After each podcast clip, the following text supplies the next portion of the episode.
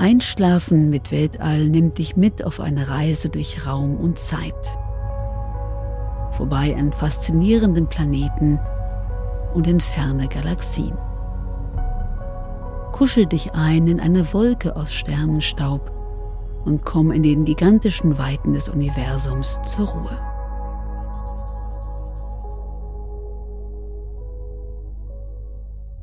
Weltbild im Wandel von Kopernikus zu Kepler. There's never been a faster or easier way to start your weight loss journey than with PlushCare. PlushCare accepts most insurance plans and gives you online access to board-certified physicians who can prescribe FDA-approved weight loss medications like Wigovi and Zepbound for those who qualify. Take charge of your health and speak with a board-certified physician about a weight loss plan that's right for you. Get started today at plushcare.com slash weight loss. That's plushcare.com slash weight loss. plushcare.com slash weight loss.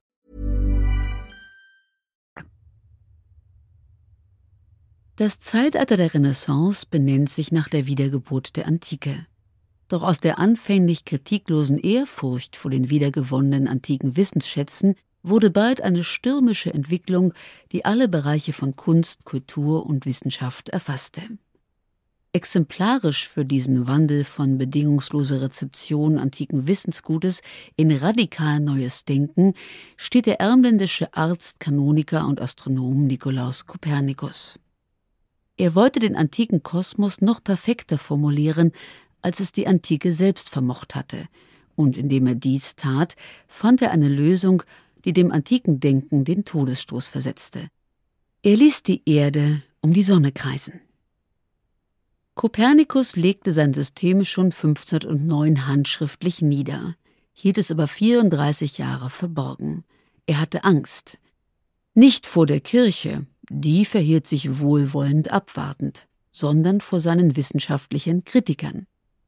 Denn erstens funktionierte sein Modell keineswegs genauer als das von Ptolemaios. Kopernikus sah sich daher gezwungen, genau das zu tun, was er an Ptolemaios bekrittelt hatte, auch er musste zusätzlich Differenten und Epizykel einführen, um die Phänomene zu retten. Am Ende war sein System noch komplizierter als das geozentrische. Zweitens aber besaß das heliozentrische Modell einen schlimmen Pferdefuß. Wenn die Erde auf einer so gewaltigen Kreisbahn um die Sonne kurfte, wie Kopernikus das forderte, so mussten doch unübersehbare Effekte auftreten.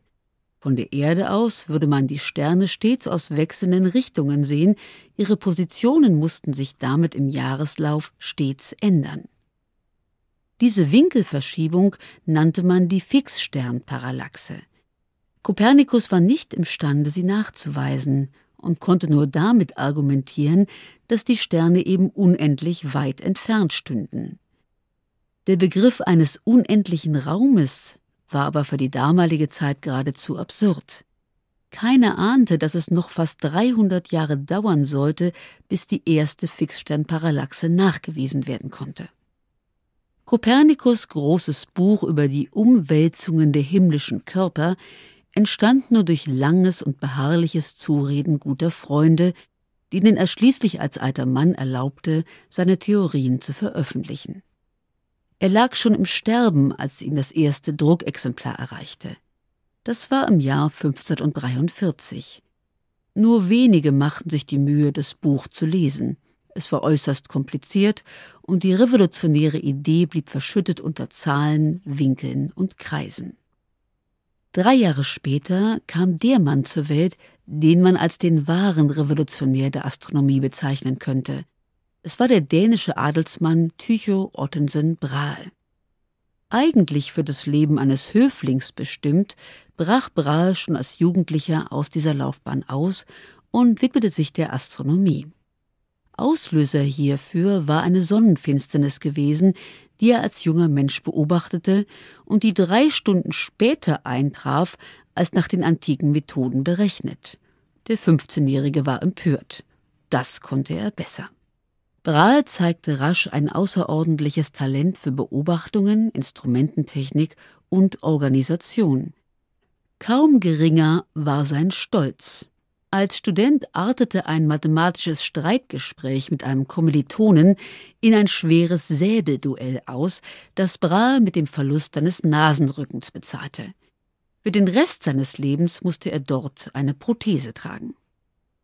Durch sein diplomatisches und organisatorisches Geschick stieg Brahe in der Gunst seines Dienstherrn, des Dänenkönigs Friedrichs II., immer weiter auf.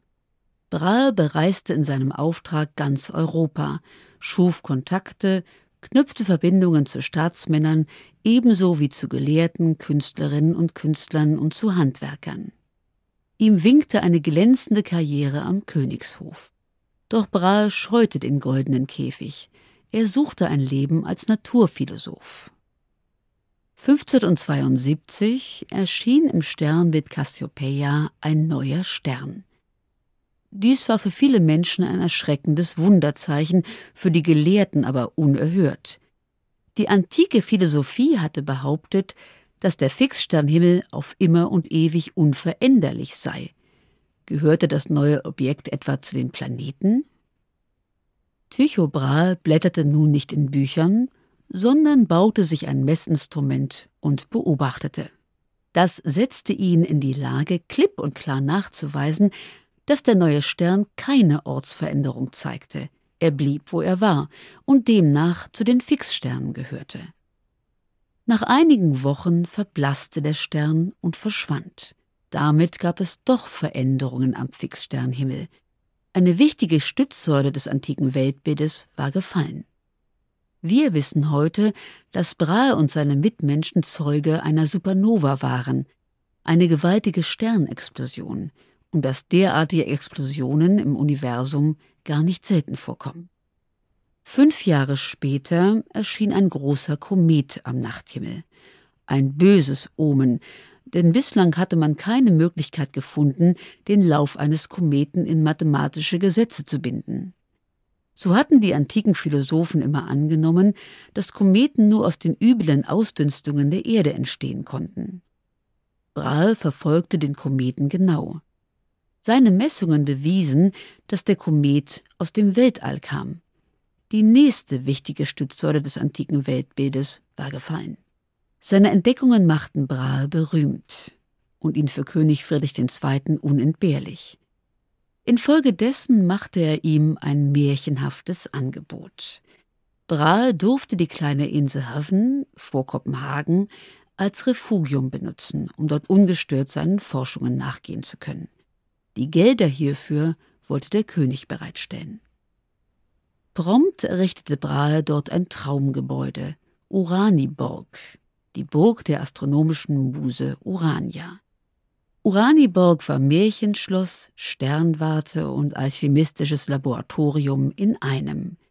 Hier wohnte und arbeitete Brahe mit seiner Familie sowie mit Künstlern, Studenten, Handwerkern, Gelehrten und Fürsten, die Brahe wie ein Magnet aus aller Welt anzog. Sie lebten, arbeiteten, forschten und feierten dort als Gleiche unter Gleichen.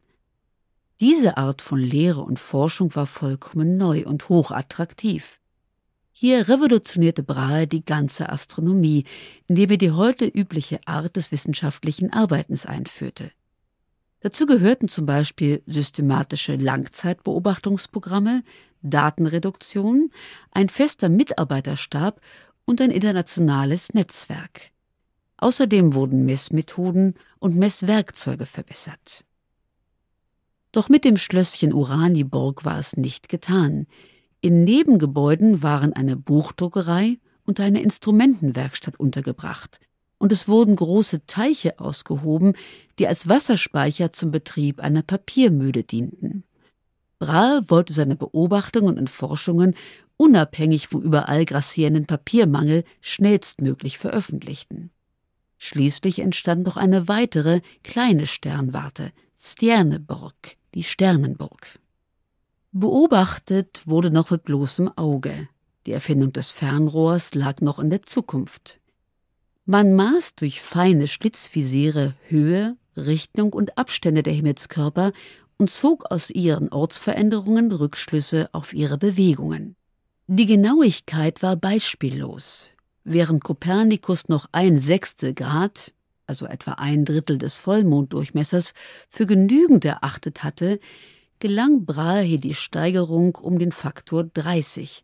Er erzielte eine Genauigkeit von 180. Grad. Brahes Forschungsaktivitäten entsprachen ganz dem weit gefächerten Interessen der Renaissance. Astronomie, Astrologie, Meteorologie, Alchemie, Mechanik, Medizin und Gartenbau. Sein Hauptaugenmerk richtete sich auf den Planetenlauf. Wer hatte nun recht, Kopernikus oder Ptolemaios? Brahe prüfte Kopernikus Hypothese, indem er versuchte, die erwähnte Fixsternparallaxe nachzuweisen. Dass er, der genaueste Beobachter seiner Zeit, sie nicht fand, konnte also nur bedeuten, dass die Erde stillstand. Doch ebenso wie Kopernikus war auch Brahe mit Ptolemaios Vorstellungen nicht einverstanden. So konstruierte er sein eigenes Weltsystem. Die Erde blieb der ruhende Mittelpunkt des Kosmos und wurde von Sonne und Mond umkreist. Doch alle übrigen Planeten ließ er um die Sonne laufen. Um seine Hypothese mit Daten zu untermauern, setzte er einen großen Beobachterstab aus Schülern an und einer Schülerin, seine Schwester Sophie. Nach dem Tod seines Mäzens, Friedrichs II., entzog der Nachfolger Christian IV. Brahe seine kostspieligen Privilegien, so dass sich der bestens vernetzte Brahe einen neuen Förderer suchte.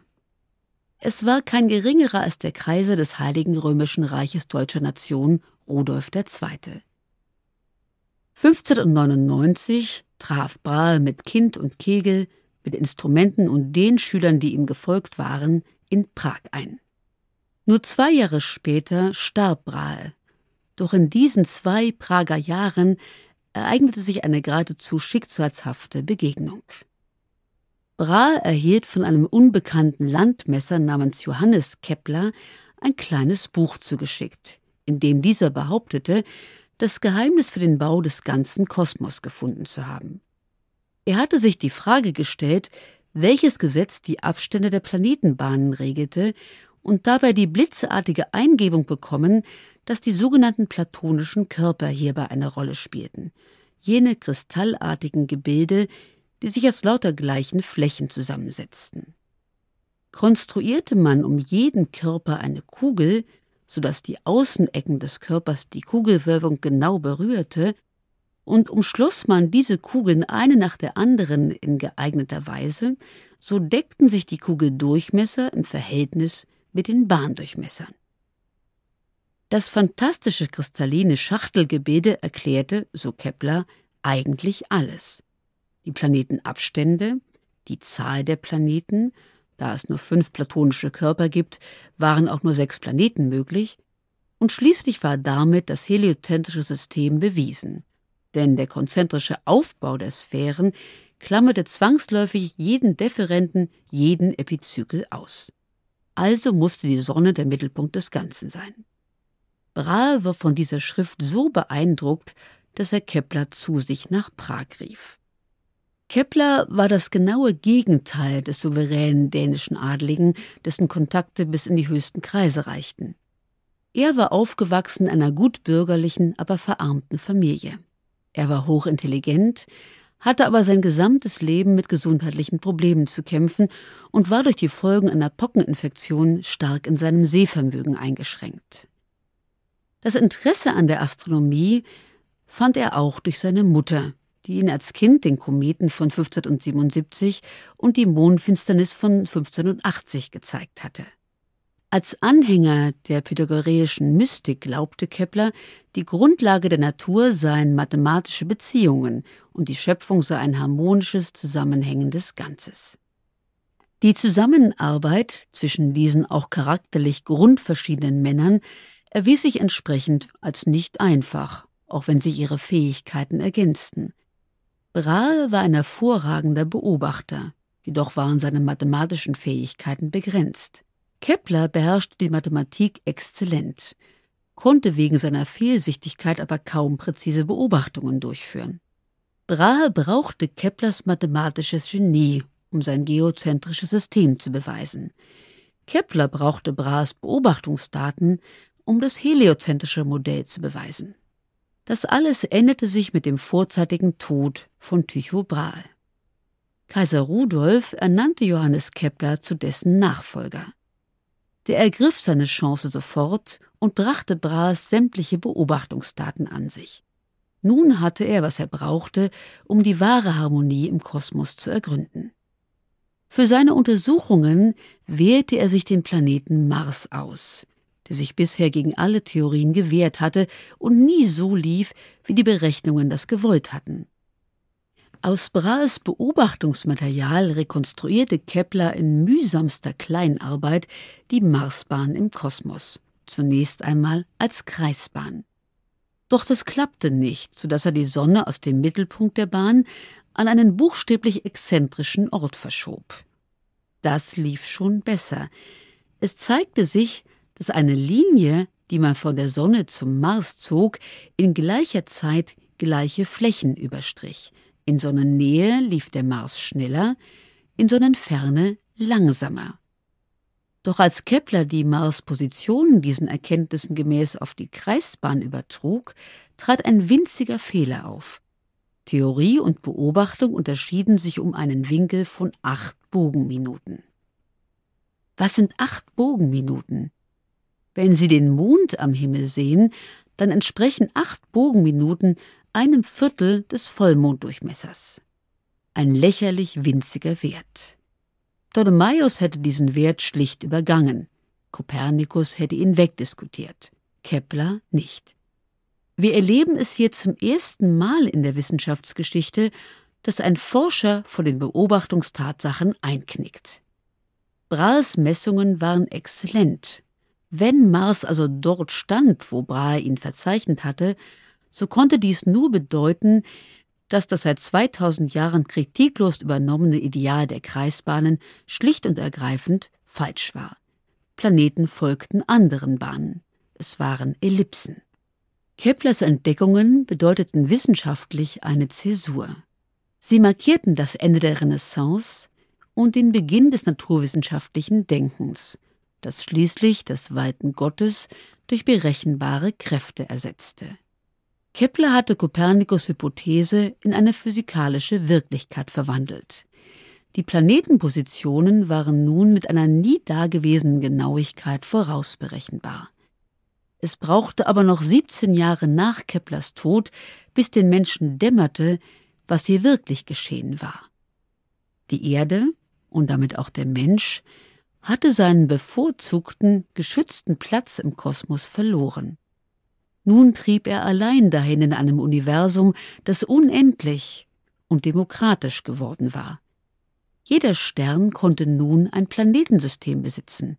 Gott konnte überall und nirgends sein, und ein Ende war nicht abzusehen. 1647 schrieb der Mathematiker Blaise Pascal voll Grauen Es ist das ewige Schweigen dieser unendlichen Weiten, das mich schaudern macht. Heute sieht es so aus, als ob jeder Stern in unserer Milchstraße von mindestens einem Planeten umrundet wird. Wir kennen bereits weit über 5000 Exoplaneten und jeden Tag werden es mehr. Und hier schließt sich der Kreis. Keplers drittes Gesetz über die Planetenbewegungen lässt sich in leicht abgewandelter Form auch für die Berechnung der Massen und Umlaufbahnen von Exoplaneten verwenden was Kepler wohl dazu gesagt hätte.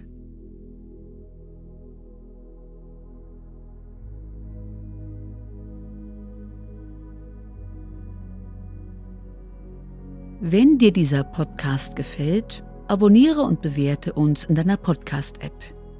Aktiviere die Glocke und verpasse keine neue Folge. Besuch uns auch auf Instagram unter Einschlafen mit Podcast und bei planetarium.berlin. Denn dieser Podcast entsteht gemeinsam mit der Stiftung Planetarium Berlin, produziert von Schönlein Media und gelesen von mir, Monika Steschem.